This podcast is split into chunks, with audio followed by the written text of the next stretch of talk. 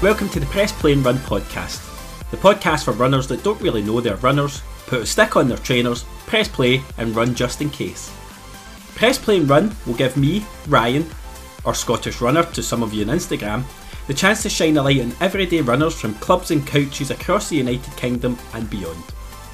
Each week, we'll delve into everything from park runs to playlists, trainers to tantrums, and mini runs to marathons. We will look to shine a light on the stories of some incredible everyday runners from the running community and hold them hostage until they pick a track to add to the Press Play and Run playlist, which you can search for and add on Spotify. So, whether you're dragging yourself off the couch or taking your first tentative steps in running, or you're one of those weird people invested at the front of the pack, we look forward to joining you every other week on your long runs to keep you company and entertained. Until then, your only job is to press play and run.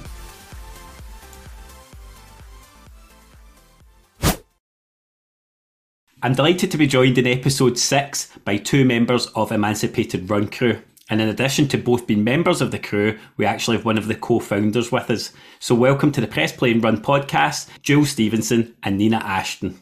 Hi. Oh, hi. Thank you for having us. Thank you very much. It's really good to be here, Ryan. Jules, I actually stopped over that name there because I've got Julia and Jules written down, and I don't know if I should be using the Sunday name. Well, if you can call me Jules, I'm only Julia if you're very naughty, or if I'm very naughty, actually. Um, but no, Jules is fine. Jules well, is absolutely fine. If my track record's anything to go by, it'll be Julia by about 25 past because usually I get to find myself in some kind of trouble. So I'll try my best. So thank you both for being here, and I'm delighted to get you on. The timing has sort of aligned for me because International Women's Day, as we know, is on the day that this podcast is aired, and that's going to be pushed forward for us for a week. So I usually uh, put this out bi-weekly, but I wanted to do something to mark that occasion. And when the stars aligned and I knew I was getting you both on at the same time, it just seemed too good. It was an open goal, and I didn't want to pass it up. Well, we're pleased to be we're pleased to be featured as, as part of that celebration. Absolutely. Yeah and and we'll come to I'll come to explain how I even became aware of the work that you do. Um, but could we kick off maybe? So I am aware because of just over the last few weeks uh, following the journey of Emancipated Run Crew and seeing the work at the National Running Show and some of the work with Pete Cooper, which I'll come to. But could you maybe kick us off, Jules, just by telling us who or what Emancipated Run Crew is and how it came to sure. be, and then we'll find out a bit about Nina your involvement as well.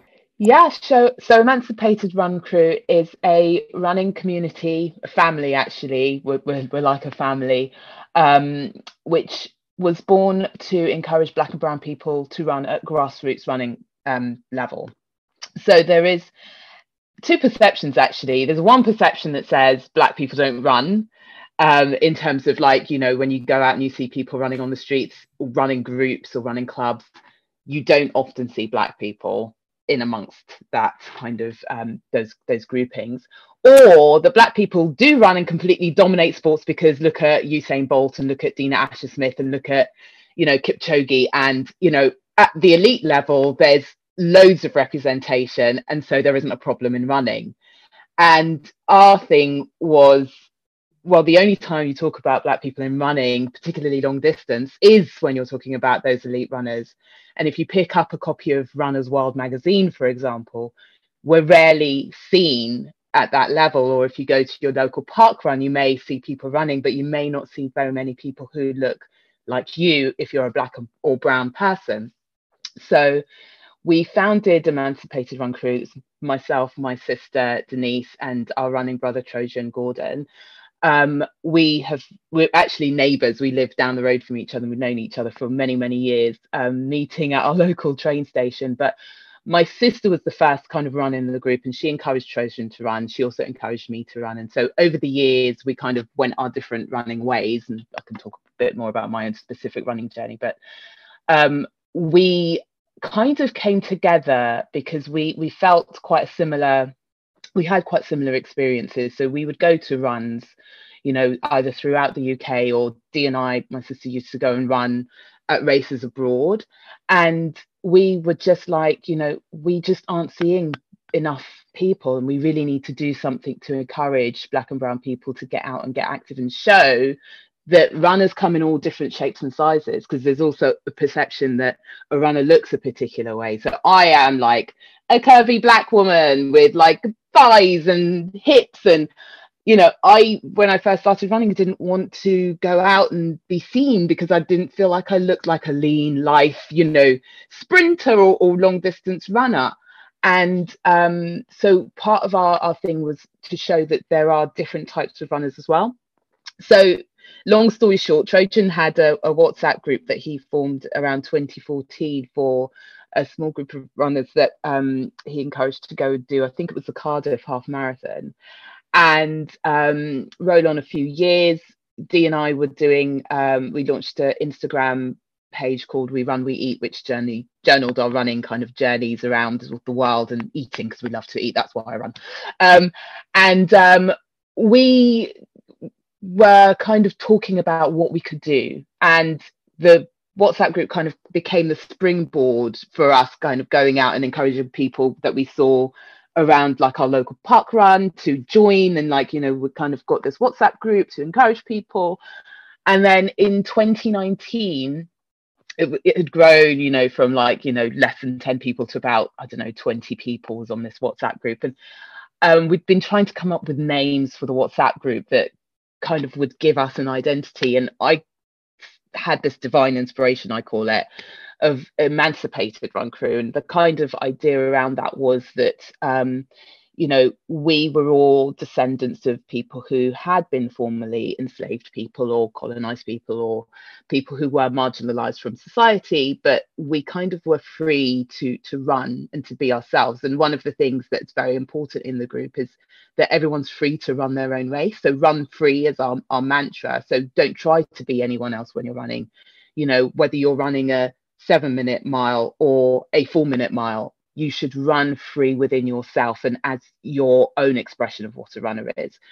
And um, as soon as I, I spoke to Dee and I spoke to Treasure and said, This is what I think we should call the group. And they were both like, Oh my gosh, this is it. And I changed the name and I didn't actually say anything in the WhatsApp group. And then this energy just you know it birthed this energy within this within the whatsapp group and it just from then there was just like a massive shift and um, it's amazing what kind of having an identity and a, a sense of purpose does for a group because it just from there just took off. And then obviously 2020 happened and you know going into covid being a, a whatsapp kind of focus group a virtual group really helped in terms of people really felt like they weren't alone and going through that whole lockdown experience. A lot of people you know we've got people who are married people who are single people who are older people who are younger.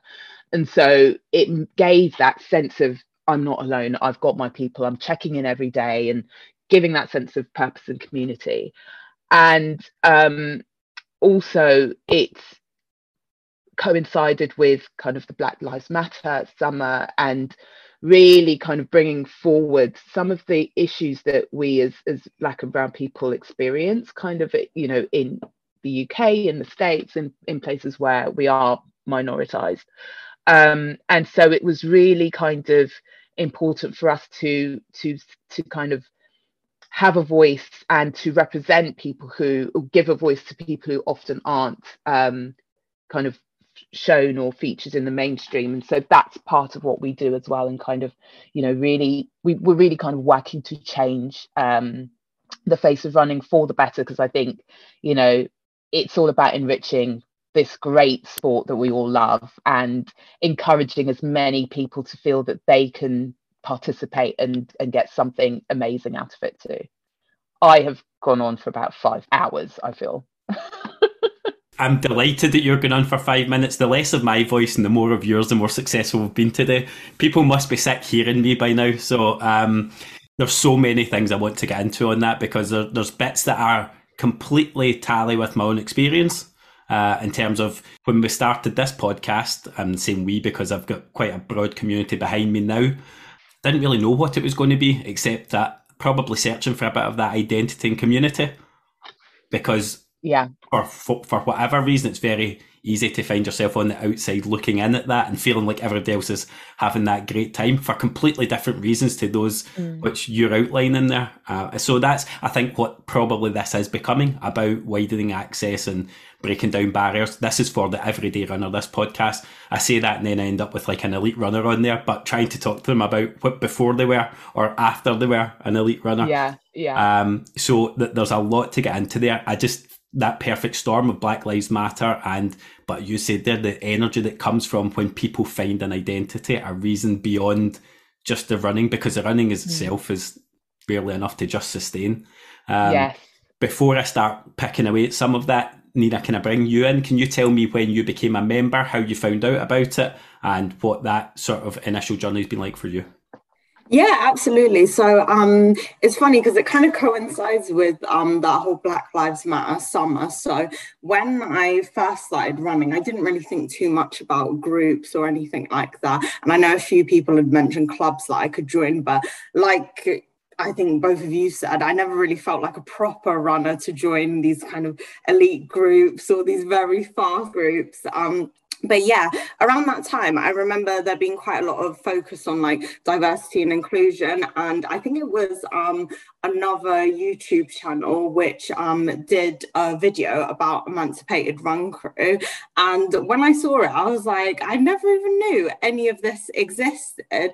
And I literally went straight to their Instagram and I was just like, I just sent a message. I was just like, wow, it's amazing. I saw this video. How do I join? And I think it was Dee that responded to me.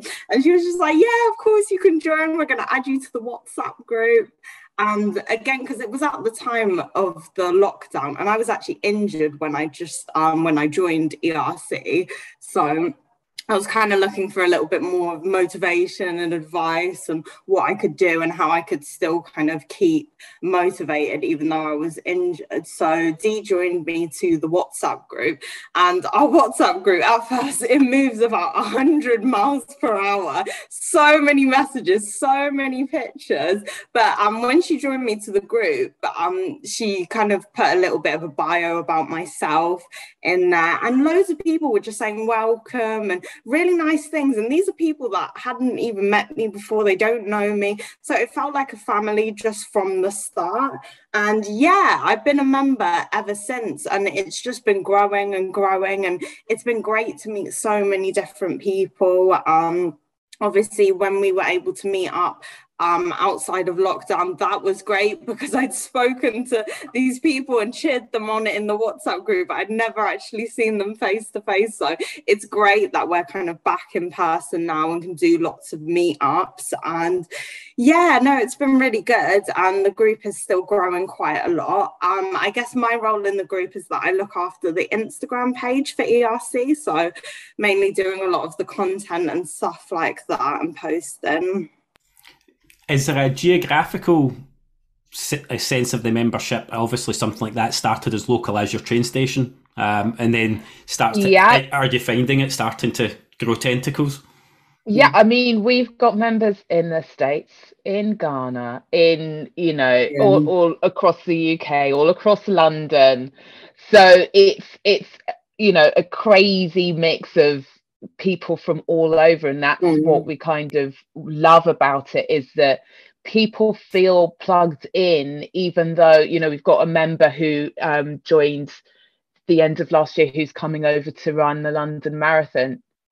None of us have met her before.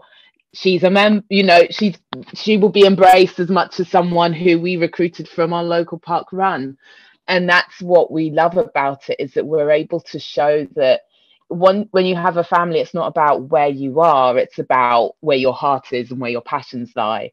And um, that's that's the magic of it because people feel as if you know that even if they're running and they're five hours ahead or two hours behind we're all still with them. We're still you know that community behind them. So that's what is so special about you know what what we're doing and what we've created so the train station group has moved off the train line just via via ghana in america um, exactly exactly but i think that's important to point out this is a predominantly or began with being a virtual space and there is obviously the opportunity for your in-person events and meetups but anyone uh, can explore that space irrespective of where they are geographically. I just wanted to make sure that yeah. was, people were aware of that.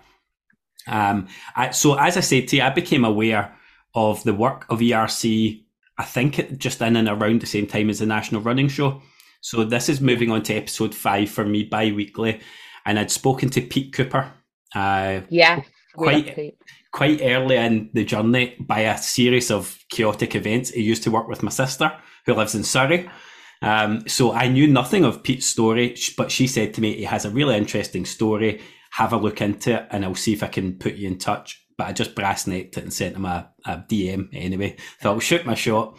Found out so much more, and I'm, I'm recording with him. So I'm interviewing him next week from Tokyo while he's in Tokyo to get his six star finisher medal.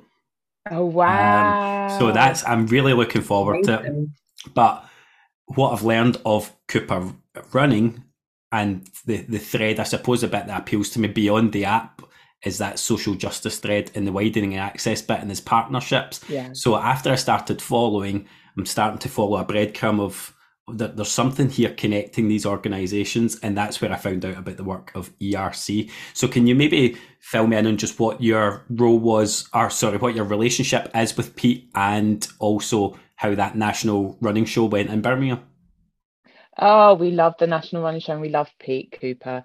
Um, we actually met Pete in the 2022 National Running Show. Um, I think it was because we did Birmingham and we did the running show South last year, and I think it was the Birmingham show that we met Pete, and we just had a real connection with him. He was walking around in a banana, I think, um, as as you do, and um, we just were like, this guy is as crazy as we are. We really like him, and we have been meaning to get around a table with Pete since last January.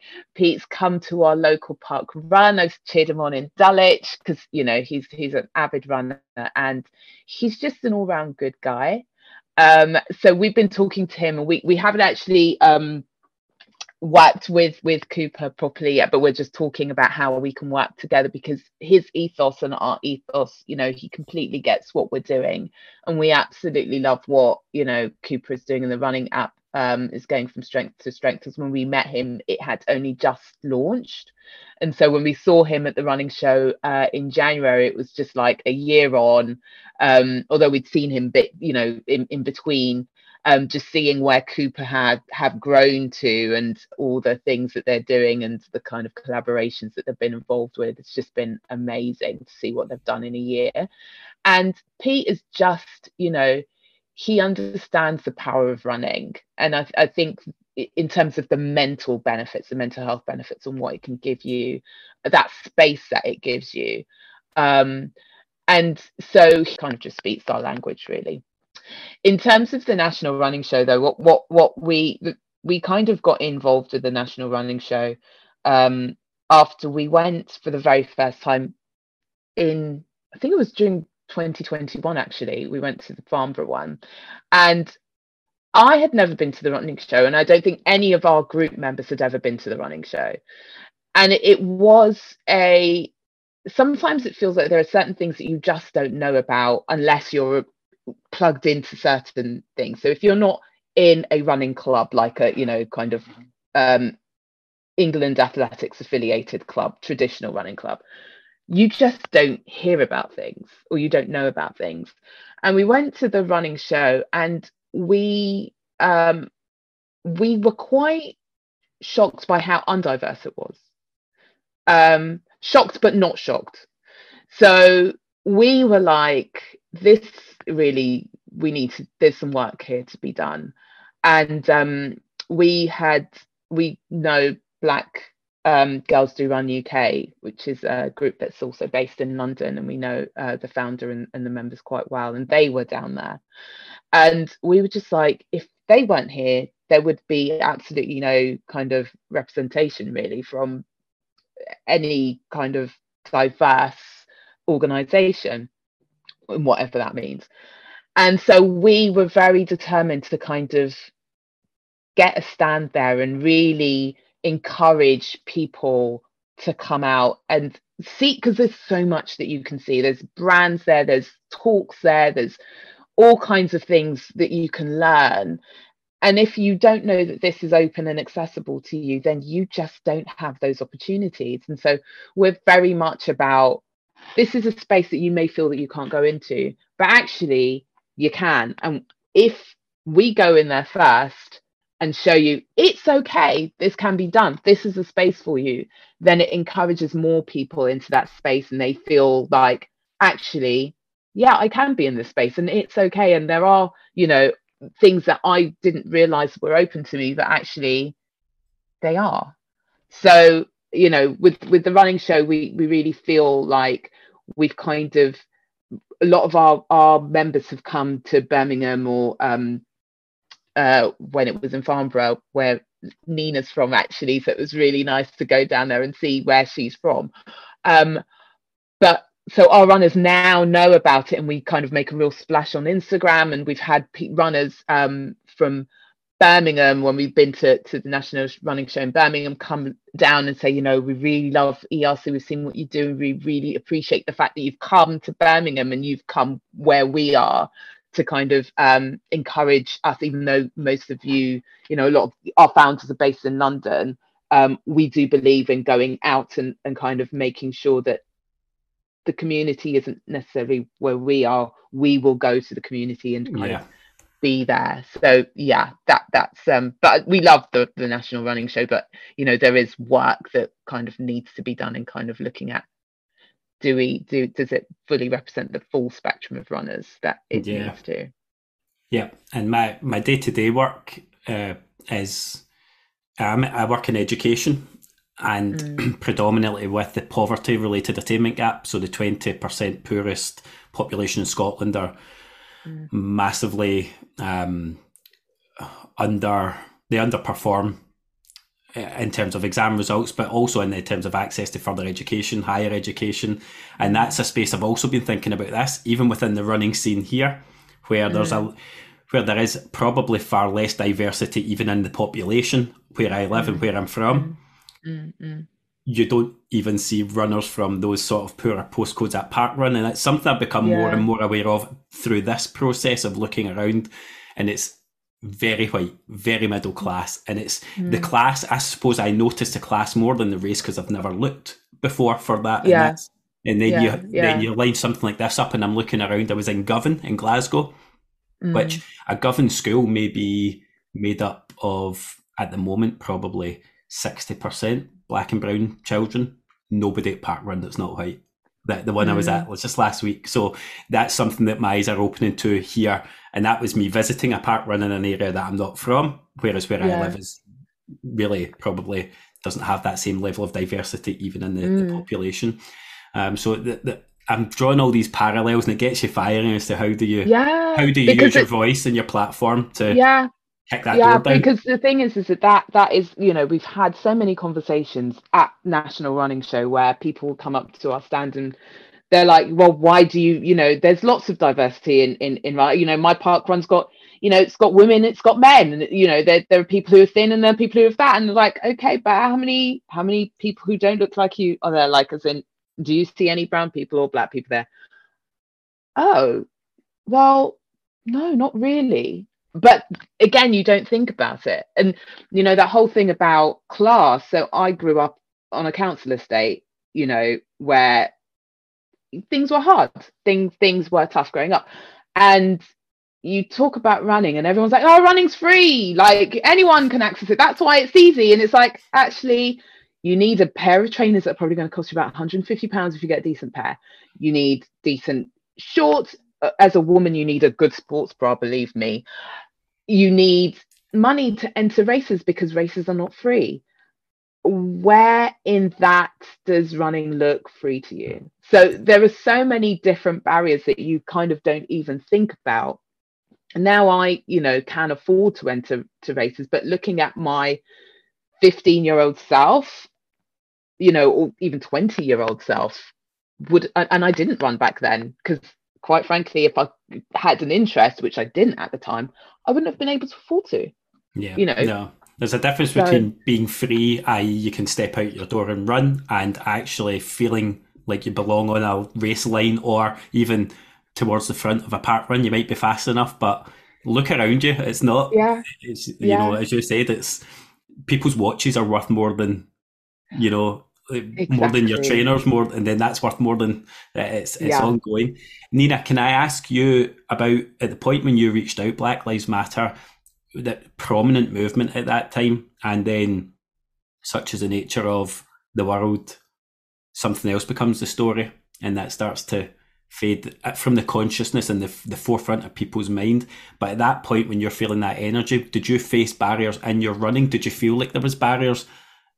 Yeah, yeah, I definitely did. I think it's a little bit um similar to what you were saying. You turn up to because I used to do park run a lot before the lockdown. That was kind of like my only running related thing before I started entering races and stuff like that. And you show up to your local park run, and again, you're pretty much the only black person there. It doesn't really feel like you belong. Um, again, like what we were saying, everyone else is wearing stuff that's worth more than your whole entire outfit. It just you just feel like you don't belong there. And I think it's it's hard because I was even talking to somebody the other day about these track sessions which I've been going to. So I've only been going to um this track session for about a year or just less than a year now. But the first time I went to this track session, I felt so, and I'd been running for a few years at this point. I still felt so out of place. Um, you turn up there, everyone's kind of like white, middle aged, super speedy, wearing the latest gear. You just feel really out of place. But um, it was only me going there and just kind of being able to represent myself and then reaching out to my other friends and telling them, oh, you should come to this track session. Now that track session looks completely different to when I first started going to it. Now that you've got diverse people, you've got people that are slower, people that are faster, people that look different. You've got so many different types of people there. So I think it's really important to have groups like ERC and to bring people along to events because even within our direct group we always share different events and we'll try and get people to come along to track sessions because when you start seeing people that look like you it makes you feel like oh i do actually belong this is a place for me to go um, Yeah. Re- representation's so important. It's all fine and well being told you're welcome. It's not the same as seeing people that are like you. And actually, that's again, that's something where I think the barriers to running crossover and the runner not feeling like a runner. Jules, you touched on the body shape and I'm not fast enough. Nina, I felt the exact same about track session. I think I've been to the track Mhm. twice um, before I joined the running club yeah because I, I stood there and I felt like a fish up a tree. I just yeah like all these people together. And the thing, the barrier for me was not necessarily speed. I knew I was relatively quick. It was, I don't know what I'm doing. I'm standing there just, what will I do? Will I just run as fast as I can for 5K? I'm thinking I could do that out my front door. Why am I at the track to do this? And it's been taking the leap and joining a running club. Um, and Joe's seen all those people as well. It's different speeds and di- so we've got like three groups, four groups within a running group for a speed session now, where anybody can turn up, and I still can't talk my wife into going because she said I'm too slow, even though I can tell her what the paces are. So there's some of that is just an inbuilt thing about runner versus non-runner in your head, Mm. and then again you've got the the next bit about well, where where are the other people that look like me at this? Mm. and, and that's maybe that's something I want to ask you about here, Jules. Is what can this is at organisational level? I'm thinking rather than individual level. What do organisations like Parkrun, race um, eh, race providers, or people putting on races? What can they do to make these spaces more inclusive? Because I don't think telling people they're welcome is enough. So how do they go about being proactive? No. I think it's about reaching out. I think organizations we we had um in 2019 when we just you know kind of formalized as, as ERC we entered into a kind of relationship with London Marathon events because their community um, manager an amazing guy called Hamid who we absolutely adore. He um saw actually was we run we eat me and my sister's um uh, Instagram that he he kind of reached out via, and they were looking at how they can improve how how the big half was the race that he was looking at could more accurately reflect London and wanting to make it the most diverse race in London, or rather, the the race in London which most look like London and the areas that the race runs through. Because you you look at a lot of these races that run through areas in London and it looks nothing like the London that you see.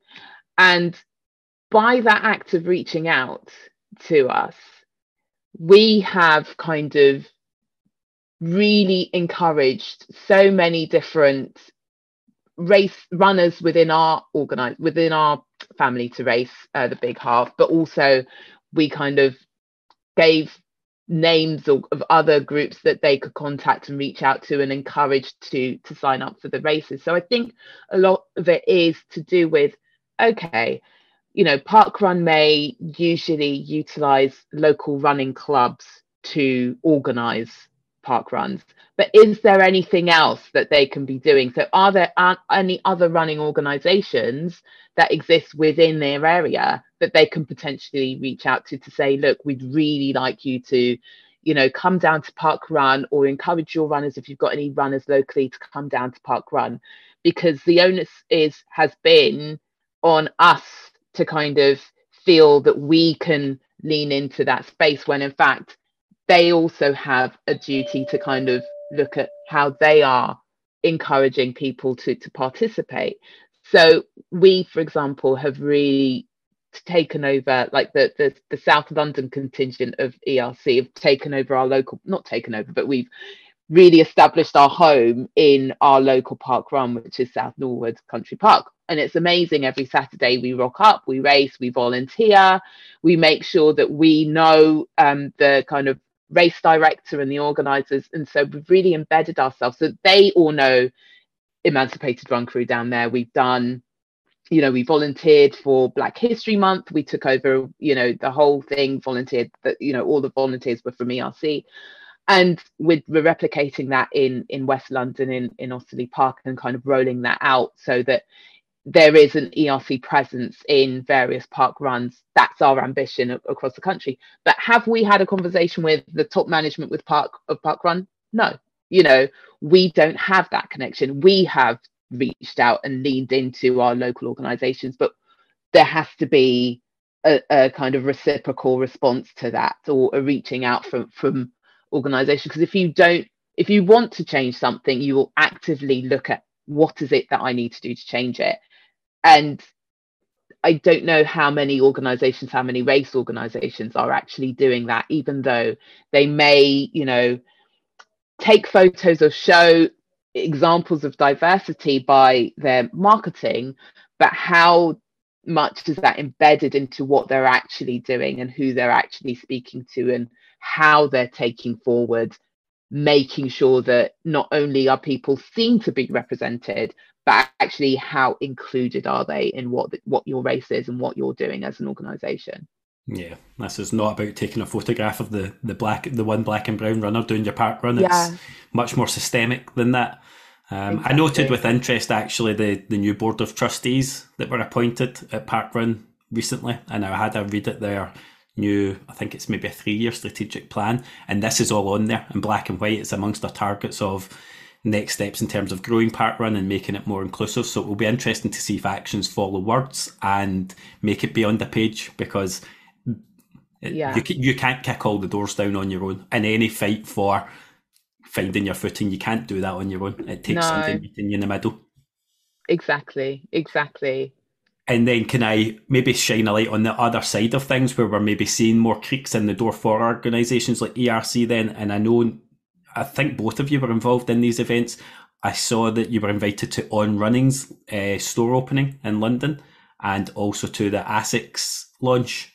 So the yeah pos- positive signs is that green shoots then that organisations yeah. are, or is that you bringing that to the party again? well, it's, it's always a bit of both, isn't it? I mean, we we um have a really good relationship with a guy called Andre Coggins who works um with On, and he was amazing at, at reaching out to lots of different organizations running crews and inviting them down to that launch which you know it just was a celebration of running and runners of all colors, all creeds, all sizes, all different abilities. Um, and so that's where you can see kind of community in action, like, you know, that really hand in hand brands understanding what they want to be seen as and who they want to appeal to and recognizing that it's not just there's not just one type of person. There's money to be made across different communities. So let's you know let's showcase and celebrate them and invite them in um, and that was absolutely brilliant. Everyone who went down from erc they came like the pictures in the whatsapp was just popping.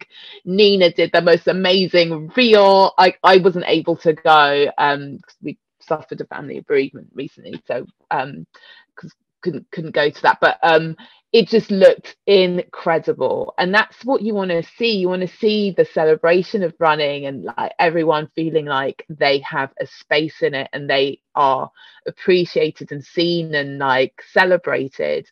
Um so that was an amazing night. I think everyone came out like yeah on is the brand like really loving it. And they, they've got community space that they, they can are kind of opening up to, to running organizations and crews um, so that's just how you really embed yourself in and understand um, where running is now, that it is, um, you know, it is something that people really want to get involved in if you just open your arms and like welcome them in.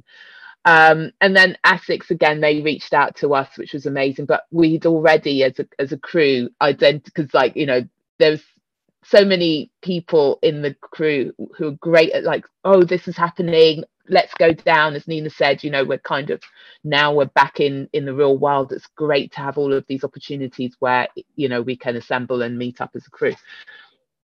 And um so we did that uh asics launch which was great.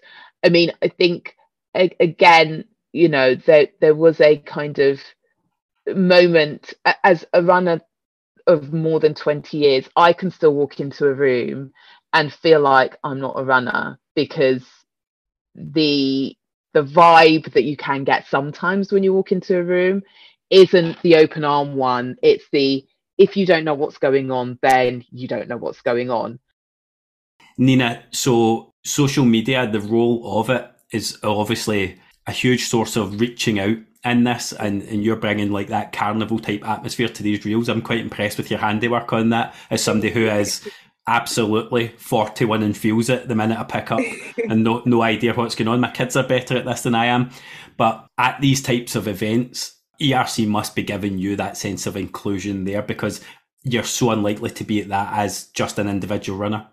Mm, yeah, exactly that. And I think before, like I said, before I started um, joining kind of running groups or anything like that. All I really knew was the Saturday Park run, and that was pretty much it. So, being a part of ERC, it's kind of opened the door to so many different events, even races. I wasn't doing them before, but they would send information about do you want to do this race? Do you want to do that? Or we've got this great event, or check this one out. So, it's really, really good opportunities to go and see these events because you do meet some people there who have just individually come and they're a bit kind of lost, but they always seem to find our group or ERC and we kind of take them in, always talk to them, make them feel really welcomed. And I think it's a good opportunity to let people know more about what we do. Um, and all that kind of stuff. And it's really good to have um, a lot of representation there because the on running event was absolutely amazing. It, it looked just, so good honestly it was amazing it was just so diverse and it was just so inclusive i mean that was one running event that i'd been to that they just got it completely right because even um, you didn't have to do a run you could have done a walk instead everyone was just having a good time there was music there was different people there from different crews all running together all chatting it was it was really really well set up and it was really an event for communities and for the running communities. and it did bring everyone together that night. Um, so yeah, it was really good. And then in terms of, I guess, the social media, like you said, social media is so important because you can just reach out to absolutely anybody, and it's how people find you. It's how I found ERC through their Instagram page. So it's always um important to make sure that we're getting out content, making sure that we're showing up at these events, we're well represented. People know if they're coming to events, they'll probably be likely to see somebody from ERC there.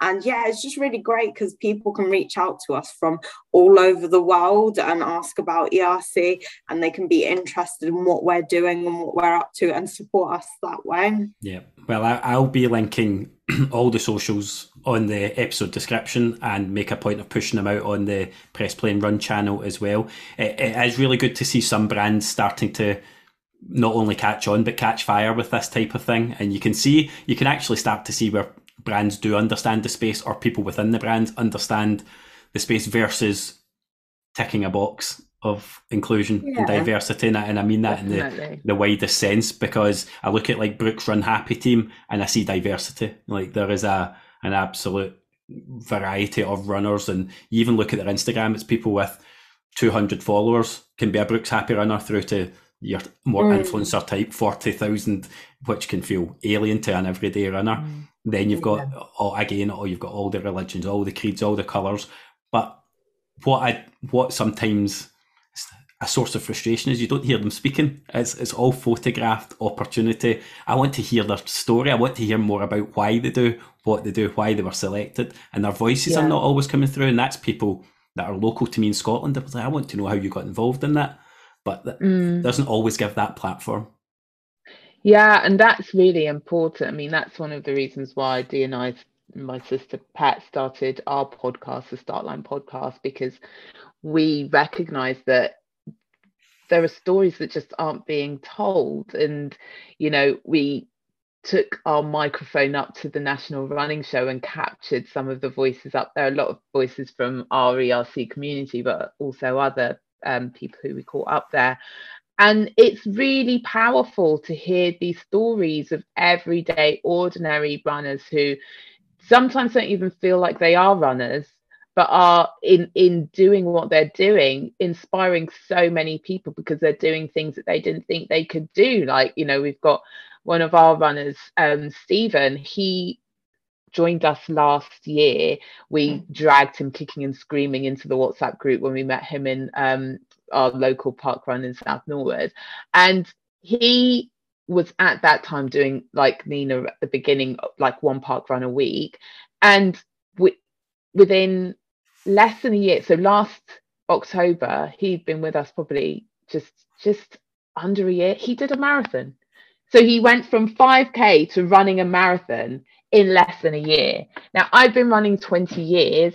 I've never done a marathon. Like and and now I kind of like people like I kind of feel like people aren't taking me seriously as a runner because I like doing half marathons and 10Ks and I haven't done a marathon. But I'm here to represent the runners who don't feel that pressure. Like do you do you boo. Um, but you know, that whole kind of sense of empower empowerment that comes from running that you can one minute you feel like you can't even run for the bus and then the next minute you're doing a marathon is so powerful to so many other aspects in your life. And, you know, a lot of us use the Nike training app, and there's like Coach Bennett on there, and he often says, you know, it's about running. It's also not about running. Is this the and, guided runs? Yes. Yeah, yes. I see. I yes. see them popping up in my feed, and I'm like, what is that? Yeah, you should try them. They're really good. But you know, some some of Coach Bennett's um, you know, his his sayings just kind of resonate with with life because it is you know running is about running but it's also not about running. It's about you know the things in your life that you feel that you can't do whether it's a work problem or a relationship problem or a family problem where you feel you can't do it. But actually when you get up in the morning and you think i can't do that run and then you go out and you do it and you come back you kind of feel able to tackle other problems in your life or you know you feel that you've given yourself that mental space to kind of disconnect from that problem give yourself that space to just breathe. I mean I, am like whenever i go running i'm just trying to stay alive. So any other stress in my life kind of goes yeah. secondary because i'm literally trying to stay alive. Um and and that's what it does. It's kind of appreciating uh the all the different levels that running gives you. I love the lies you're telling yourself about the marathon. I'm that guy as well. 2017, I started and I've still never run a marathon, but I'm changing it at the end of May. I'm doing my first one at the end of May. Um, so yes! I'm, I'm in training right now. Um, oh, which one are you doing, Ryan? Yeah. I'm doing Edinburgh. Um, so oh, oh, that's lovely. I wanted to do Manchester, but I couldn't make the logistics work. My wife's away on holiday and is only back that day. But there's a there's a huge crowd of people I've now come to know running Edinburgh. So I'm looking forward to a bit of trepidation. But Nina, I was looking back through your Insta as well, and so you've done London previously.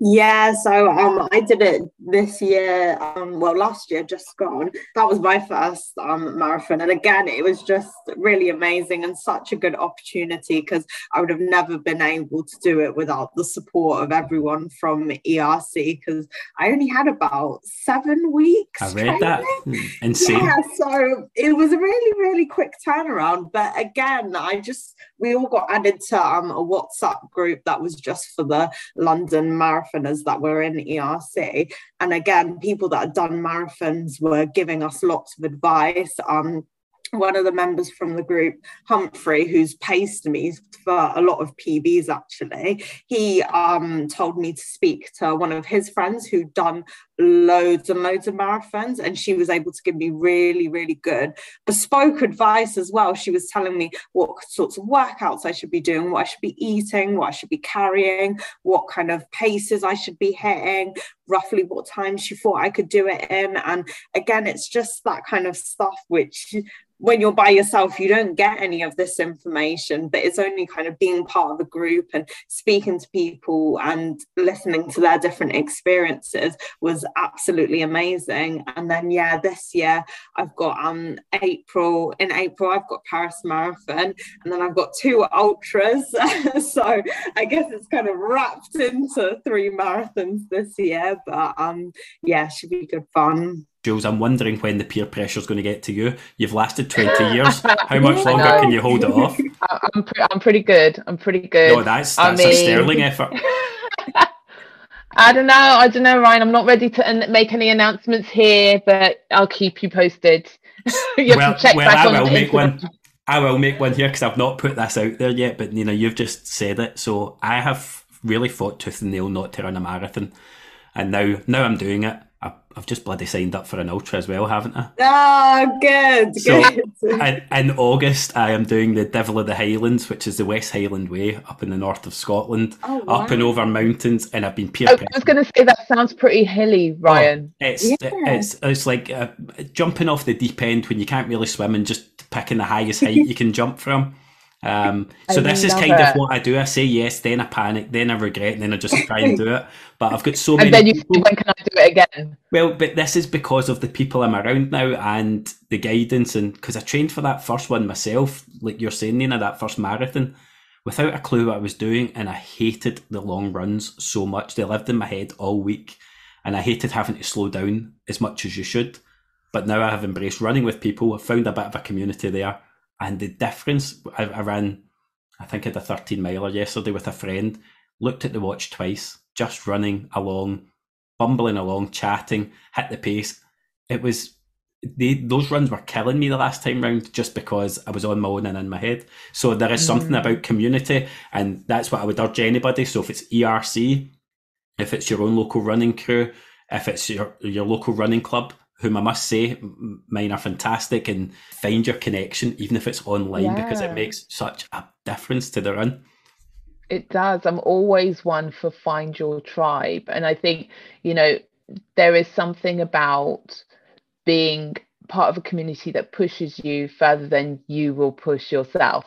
So it's like the difference between doing a workout at home versus doing a workout in a class where you're trying to keep up with people or the mm-hmm. you know the teacher is going to tell you about your posture or tell you to lift things you can get so far by yourself and you know it's great you know to get started but sometimes you do need that community to either help you with those long runs you know we we try to kind of make sure that everyone connects and people are making their own connections within within our yeah. group which is great um but having that that kind of advice that network of people who can tell you try this you know this is what helped me or if you're not sure and you've got someone that you can actually go to for that advice it makes so much difference to your development and growth as a runner. Yeah it, it, it absolutely does. Couldn't agree more. It's been a recurring theme with every guest that's the people that have gone on to do more than they ever thought they could all found a person or a group that brought something out in them mm. they didn't know was there because you rarely find yeah. it on your own. You do find your limits, and it's so hard to run an interval session on your own. Like you just yeah. to do those extra one or two reps. But when you're on the track or you're with the group, even the pride pride on its own gets you around a couple yeah exactly you can't you can't be it's like when you're you're at that park run like i was that one uh, you know we do we do our regular saturdays and there was a guy that i could hear his footsteps behind me i was like no you're not going to be behind all of a sudden like exactly you find that sprint because yeah. that person you're not going to let them over so it's those things and i think you know often we are full of very self-limiting thoughts so you know you believe I was saying to um, Kamara on Saturday, one of our, our um, crew members who's doing the marathon as well, and he was saying that he found 5k really hard. And I was like, you know, you when you have an, a, a set of miles in your head that you know today I'm going to do 5k, for me, that's all I can do. Like mm-hmm. if I know today yeah. I'm going to do 5k, I'm literally doing 5k and I cannot do one mi- not one kilometer over 5k. Yep. But if tomorrow I'm I can do 10k, uh, I'm going to do 10 miles. I will do that 10 miles and it will feel exactly the same as the 5k. And then I'll do one mile the day after and it will feel the same as the 10 miles because in my head that's so all I can do. So, you know, but when you're running with someone else or in another group, they can say you can do another mile, Jules. Yeah. Like you you can do I I can see you're still you're still okay. You're not like falling over you've got enough and you will find that but you yeah. sometimes can't find that for yourself. It's so true. When you're running the 10k the self-loathing doesn't begin until 7k yet when you're running 5 it comes at 3 it's all here. It's all it's in the head. all, it's so much of it is mental. So much of it so is. can i ask you jules then what's your sort of personal running goals this year? Right so i've been injured for a long time uh, with an Achilles problem, and since 2019, actually, I kind of uh, got injured at the no 2020, sorry, at the big half, um, the last big race before lockdown, and I have been trying to find my 2019 body since then. So 2023's goals is about finding my 2019 body. So I need to um, I want to do two half marathons this year. I did not do two half marathons last year. And I want to do, because I've never done a sub 215 half marathon. So that is my goal is to do a sub 215 half marathon this year. And we're going to Atlanta in October. I saw um, that on the website. To, yes, to, to run the race, um, which is a um, amazing, uh, biggest long distance uh, race organized by a black community of runners and um, so we're going there's about 16 of us signed up to go over for oh, that so um, where, where and, in atlanta um, it's downtown Atlanta, actually. Oh, so nice. Uh, it so it should be amazing. The only thing is, is that um, we're going to have to kind of acclimatize ourselves to like, because I think we'll get in on Thursday and the race is on Sunday. So hopefully the jet lag will have um, subsided by then, and we won't have partied too hard on the. Um, actually, the race is on Saturday, so hopefully we won't party too hard on Friday night, but we will have Saturday night to party. Don't waste it. Um, Don't waste it Friday. exactly. So I'm, go- I'm going to hold on, going to hold on. But I think um, there's also a bit of a hill at the end of the race, which we haven't told. Uh, we have. Well, I'm telling everyone now. People who signed up, if you if you're coming, there's going to be a hill at the end. So get I'm your like, sessions in. Yeah, get your hill sessions in. But I'm not sure I'm to. I'm not sure I'm to make my time, but I'm going to try. I'm going to try. So if I if I don't, then you know I'll I'll have um I'll have a party to to kind of drown my sorrows in afterwards. And you're in a you're in a great place to party. It's so good. And speaking of being drunk and wasting it, Nina, would you like to talk us through? You, I, will be linking to Nina's social media, but it's well worth a follow for everyone to see that Nina was skiing last week, and it's been an interesting week of stories. Um, yeah, So you managed to win a race, which I'll let you tell them about, but you've also managed to hamper another race. So let's go. Talk us through it. Yeah, exactly. So um yeah, me and my friends went to Austria for a skiing and snowboarding holiday and um it was actually a few of my friends that I made at track so they're kind of running friends and one night after far too many shots of limoncello and Captain Morgan, we decided to do um, a sobriety test. So first we had to kind of put our um, thumb on our nose and then our little finger on our knee and balance for I think it was about 30 seconds. We both managed to pass the test after all the alcohol, which was pretty good. And then I decided that I should pick a test which I thought I could win pretty much. So we decided to do 400 meters to the local um, supermarket and back. This was, yeah, it was very late at night. I was a little bit wobbly at the start line but um, managed to do the um, run. So I ended up coming back quickly um, before the um, other guy that I was running against. But then we had to do 10 push ups. So I was a little bit slower on the push ups, but because I made up the speed in the running, I managed to complete it before him. So that was a good victory and then yeah a couple days later um, snowboarding um, on one of the um, blue slopes um, on the mountain and I, it was all going very well actually i was turning i was linking i thought it's all making sense now i'm going to give up my day job and be a professional snowboarder and then before i knew what was happening yeah i just caught my edge of my snowboard fell backwards, put my hand out, rookie mistake to break my fall, and landed on my wrist just completely um, wrong. My friend, luckily, was not too far behind me, so he came running over. Um, and I think he would say that was like the first time in my life that I've actually been speechless and just been not able to actually say any words. It was really, really painful, but it was all good because he managed to bandage me up because he knew first aid. So put my arm in a sling, held my snowboard, and we had to. The most painful part is that we had to walk all the way down the slope after everyone was like kind of flying past us, even like um six year old kids that yeah. were doing their skiing lessons were flying past us. So we had to walk all the way down and then we found a bar and had a beer. And that was the best beer I'd ever tasted in my life after all that traumatic experience. But um yeah, I've got cast on at the moment, which should stay on for a week and then I get another x-ray. And then I think I'll be able to see where I go from there. But for now it's looking like like I'm just going to stick to the bike before um, Paris Marathon, but I, it should be off either way. It should be off in time for that, so should be all good to run it. Mm. Good. Nothing like taking a chance with some skiing before a marathon. I know. I know. It's it's just asking for trouble, isn't it? But and yeah, that's just my style, I guess.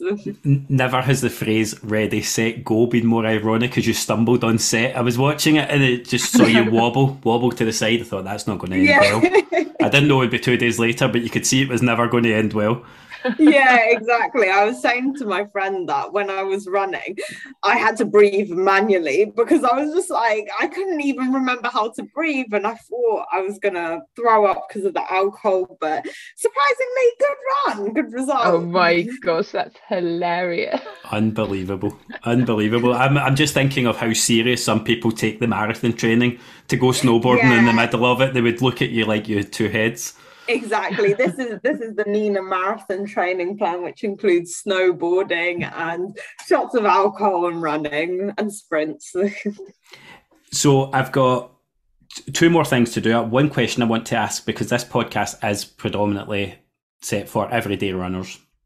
So we're not a brand we're not an organization.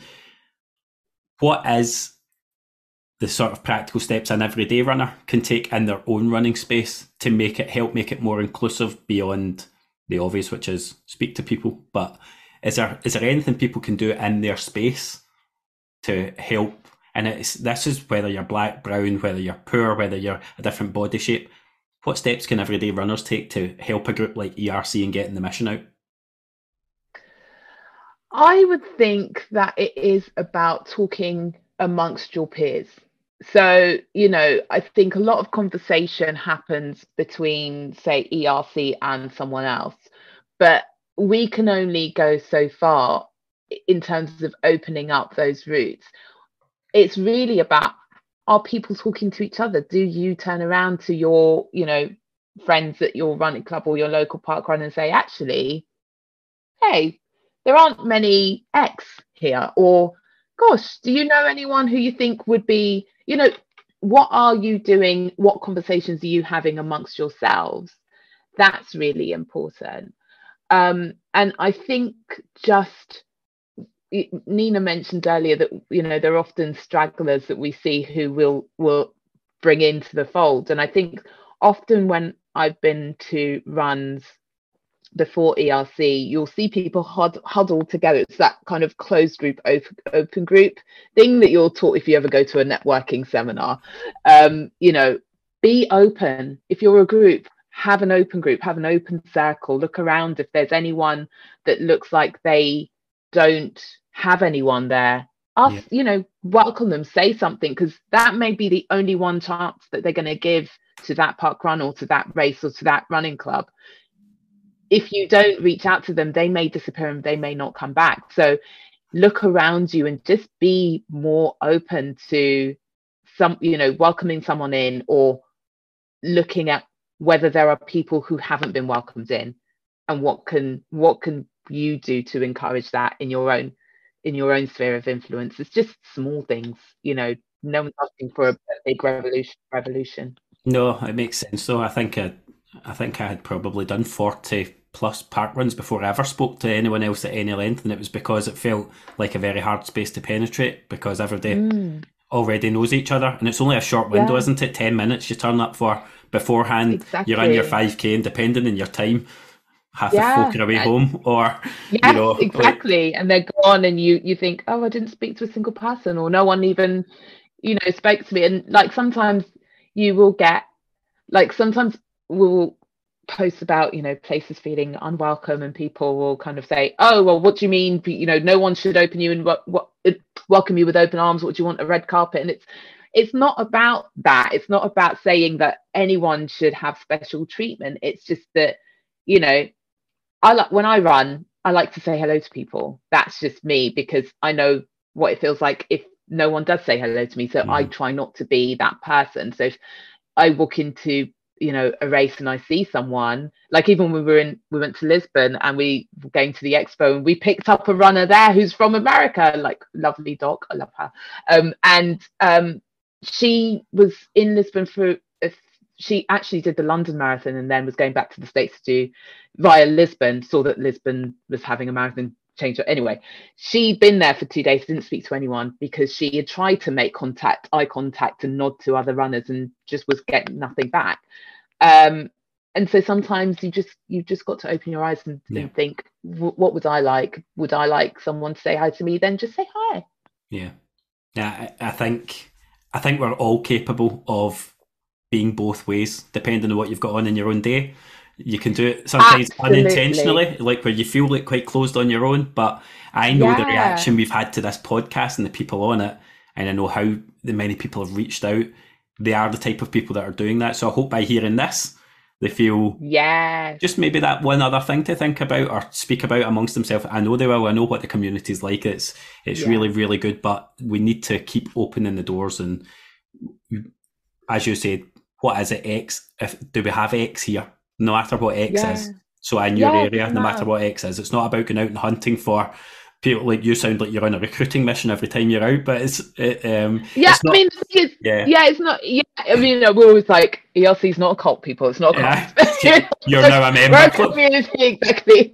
Um, but you know, it's. I think it's it's that you know, D Trojan and I particularly, we know that a lot of people who've come into ERC will experience races and running in a completely different way to the way that we did, and we're so happy about that yeah. So, you know, for, for us, we're always on that mission, which is not to say everyone is, but we're always kind of looking at is everyone okay? Is there anyone that's, you know, looking like they're a little bit unsure? And if you want to be, you know, as you say, sometimes you're not in the mood. Like yeah. you're just you're just not in the mood. And sometimes people don't want that. People yeah. just want to go in, do their race, go, yeah. and and that's it. And that is absolutely fine. Run your own race, but you know you just got to check in to make sure that yeah, you okay. Awareness, just awareness, and and yeah. somewhere in the head. Yeah, that that yeah. makes that makes perfect sense. Okay, final uh, call of business for me. I always finish the episode with a quick fire round. So I don't know how I'm going to yes. this with two people, okay? But here's what we're going to do. We're going to set some rules here. I'm going to ask the question, and then Jules, I'm going to get you to answer first, and Nina, you to answer second each time. Um, okay. It's first responses that come to head. Now I should have given you a heads up in the last one, but I'm absolutely rubbish and forgot. So we'll see what you say. I'm, I'm, I'm all I'm all happy to just roll with it. So I ask these questions of every guest that comes on. I'm going to begin with you, Jules. Favorite running shoe of all time? Running shoe? Yes. Um, I had this pair of Nike, and I cannot remember what what model it is. I had them in 2019, and they were I call them my magic trainers. That's how I had them in my apps, magic trainers. And it was a, a pair of shoes that I bought from the Nike outlet store, and I had forgotten my running trainers, my actual running trainers, which was I think Brooks um, so I had to get a temporary pair, and those were the pair I bought, and they were just absolutely amazing. But I can't remember the model name. Sorry. I've never had to link to a pair of magic shoes before, but we'll try our best. Nina, favorite running shoe of all time? Mine is the Hoka. I think it's the Mach 4, just because it's so comfortable and an everyday trainer, and I love Hoka. Favorite running route? Ooh. I well, I used to run from my office where I used to work on Gray's Inn Road, which is in central London, down to the Westminster Bridge and back up along the river, so along embankment, past you know all of the wonderful theatres, down to London Bridge, and running along the water. I love running along waters, uh, along waterways. So that route is my favourite route. Nina. Mine is probably the one that I did yesterday. So it's a really long one, but it's from where I live, which is sort of West Drayton area, all along the canal up until um, Paddington. So it's nice because you start off really far out from London and then you end up in pretty much central London. But it's also nice because you are literally running against the train because you can get a train for that similar route. But it's a long one, but definitely my favourite and it's the most varied. Jules has probably recruited 10 people on that train. Um, be, be, best running related book or podcast you have read or listened to? Mm.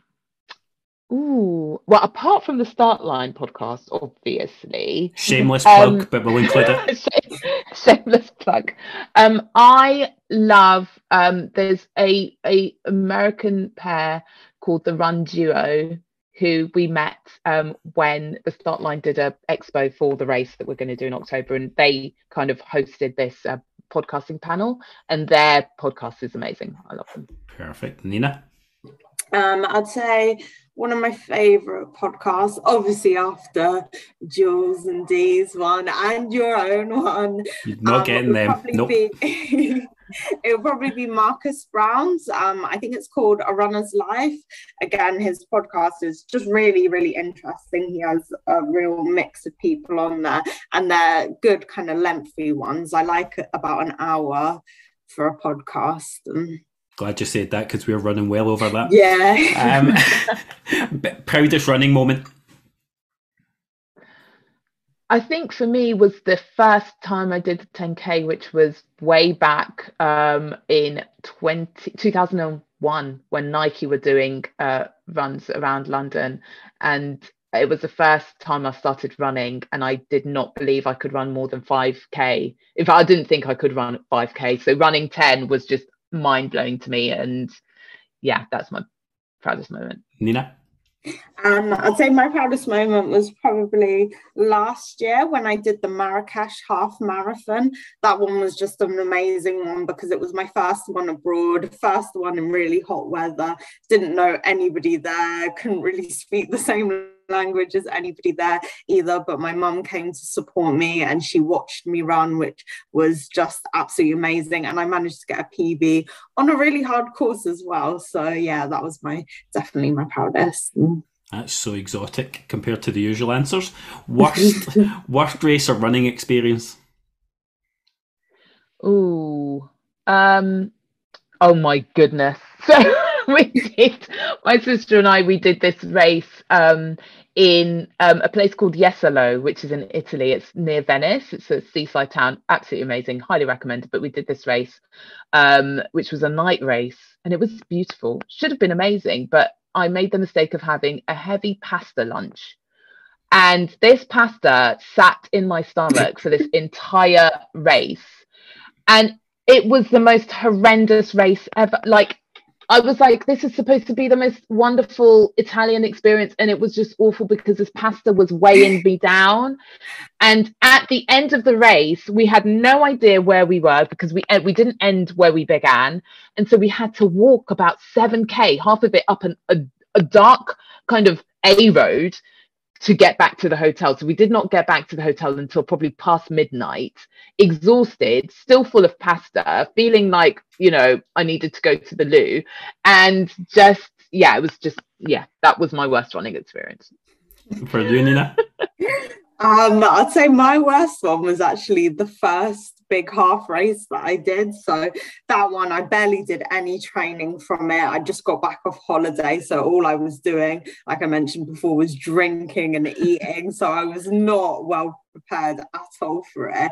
And I think it got to about 8k and I just stopped and started walking and I thought can't be bothered with this and then I thought hang on a second I've got quite a long walk ahead of me yeah. so I started running again um but yeah it was just a really tough one to finish and I think it just goes to show poor preparation really kind of makes or break a race um, no it's you're, you're both sounding like a poster for don't try anything new in race day such as pasta yeah, no. or alcohol Hundred um, percent.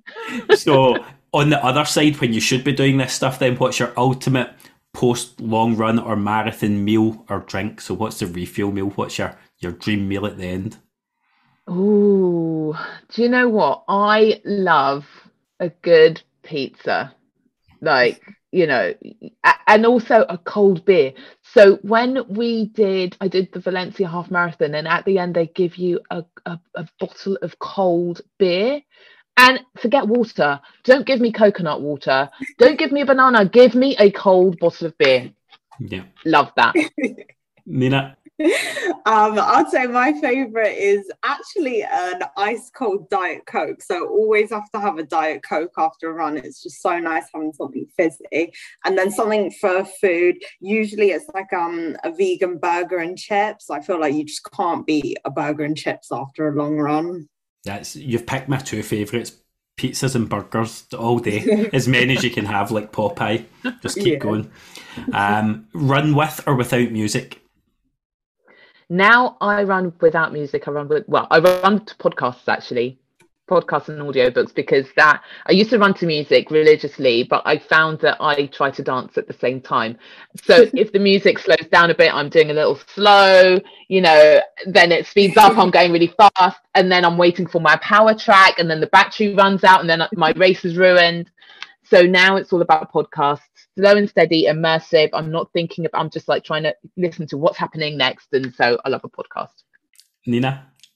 Um, I'm definitely with music all the way, which is why I've now switched to open ear headphones so I can actually hear other people talking to me. But yeah, music all the time for me.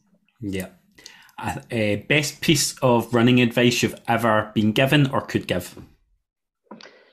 Mine is run your own race you know don't look at what other people are doing don't think that you have to get to a certain pace because someone else has gotten to a certain pace or you've been running for a certain amount of time therefore you should be you know where in your head you think you should be listen to your body and run your own race love that nina um, I'd say pretty much similar. So I think the phrase is comparison is the thief of joy. And I think it's so true. Everyone will always be faster or slower than you. You'll have so much people either side. So just do what makes you happy and run your own race. Don't compare yourself to anybody else. And I think I might know the answer to this one. Favourite park run? wow. Wouldn't happen to start with South, would it? of course. It's got to. Uh, well, actually, not when it's been raining because it's like a country park, Oof. and so the mud is real. So, as long as you've got your trail shoes, then yes, South Norwood Country Park. Nina? um, mine is one that's recently opened up. So it's near where I live. It's Stockley Park, um, country park run. So it's just opened up. I think it was about two months ago. So yeah, that's my favorite because it's local. And finish this sentence. I press play and run because. I love to eat. okay, love that as well. Nina? Um, I press play and run because I want to be free. Very nice, very nice. And the final thing that I meant to give you a heads up on was that we have a press play and run playlist on Spotify. So each guest that comes on picks the one running track that they would never take out their rotation, or Jules, as you said, your power song, uh, and and we add it to the playlist. So I'm going to ask you both for the one, the one track you couldn't do without on your running playlist. So this is going to be a weird one for me. They all maybe- are. Maybe, I've, maybe I've come to realise that they're not what I thought they were going to be. So Yeah. just crack on. So my my power running track is Aretha Franklin's "How I Got Over," and it's on her Amazing Grace album, which was her biggest selling album. Um, and it's a track that I just I I will rewind it and play it through. Like I I did like one race, and I literally must have rewound it for the last five miles because it was just how I got over, how I got over, and it just keeps me going. Love that song. Nina? Um, I'd say my one would definitely be um, it's a song by Dave and it's called In the Fire. And I think it's a little bit similar to what Jules was saying with um, her song. But again, it's just one about kind of overcoming things. And it's a nice long song as well. And it's got loads of different artists on it. So it's interesting to listen to for a long time. Well, our running playlist, five episodes in, is the, truly the work of a demented mind. So I, I love it. There's there is literally something for everybody, irrespective of taste. Um, all that's left to do, ladies, is to thank you. With this coming out on International Women's Day, I couldn't think of two better people to share this conversation with. I am delighted to have found out more about what ERC are, what they do, and why they started. But most of all, I'm just grateful that you've given me the time. So thank you so much for coming to talk to me today. Oh, thank you so much for having us. I've thoroughly enjoyed it. Thank you. Oh, Thanks, thank Ryan. you. Um, I should I should say that um ERC ladies are doing a, a chat on International Women's Day as well in conjunction with Lululemon. So check check that out on our socials, Ryan, and you'll So I did, I did see that. This will come out on the day of that, but what I'll do, I usually do a guest announcement the week before. So I'll announce it and I'll link to that as well so that people can Oh, see. fab. Where, where is that? Is that online or is it? That's in person, isn't it? In person. that's in person, yeah, but we'll probably be doing some Instagram lives from there. But thank you so much for having Yeah. us. Thank really, you. really enjoyed it. My pleasure, absolutely is. And I hope you have a brilliant day. And I will keep listening, Jules, for the podcast. I know you were on a bit of a hiatus, but you're back. So yeah, keep going. Thank you so much. Have a brilliant day. Thanks so much, Ryan. You too. Thanks, Ryan. Take Cheers. care. Thanks, Cheers. Bye-bye. Bye. Bye. Bye.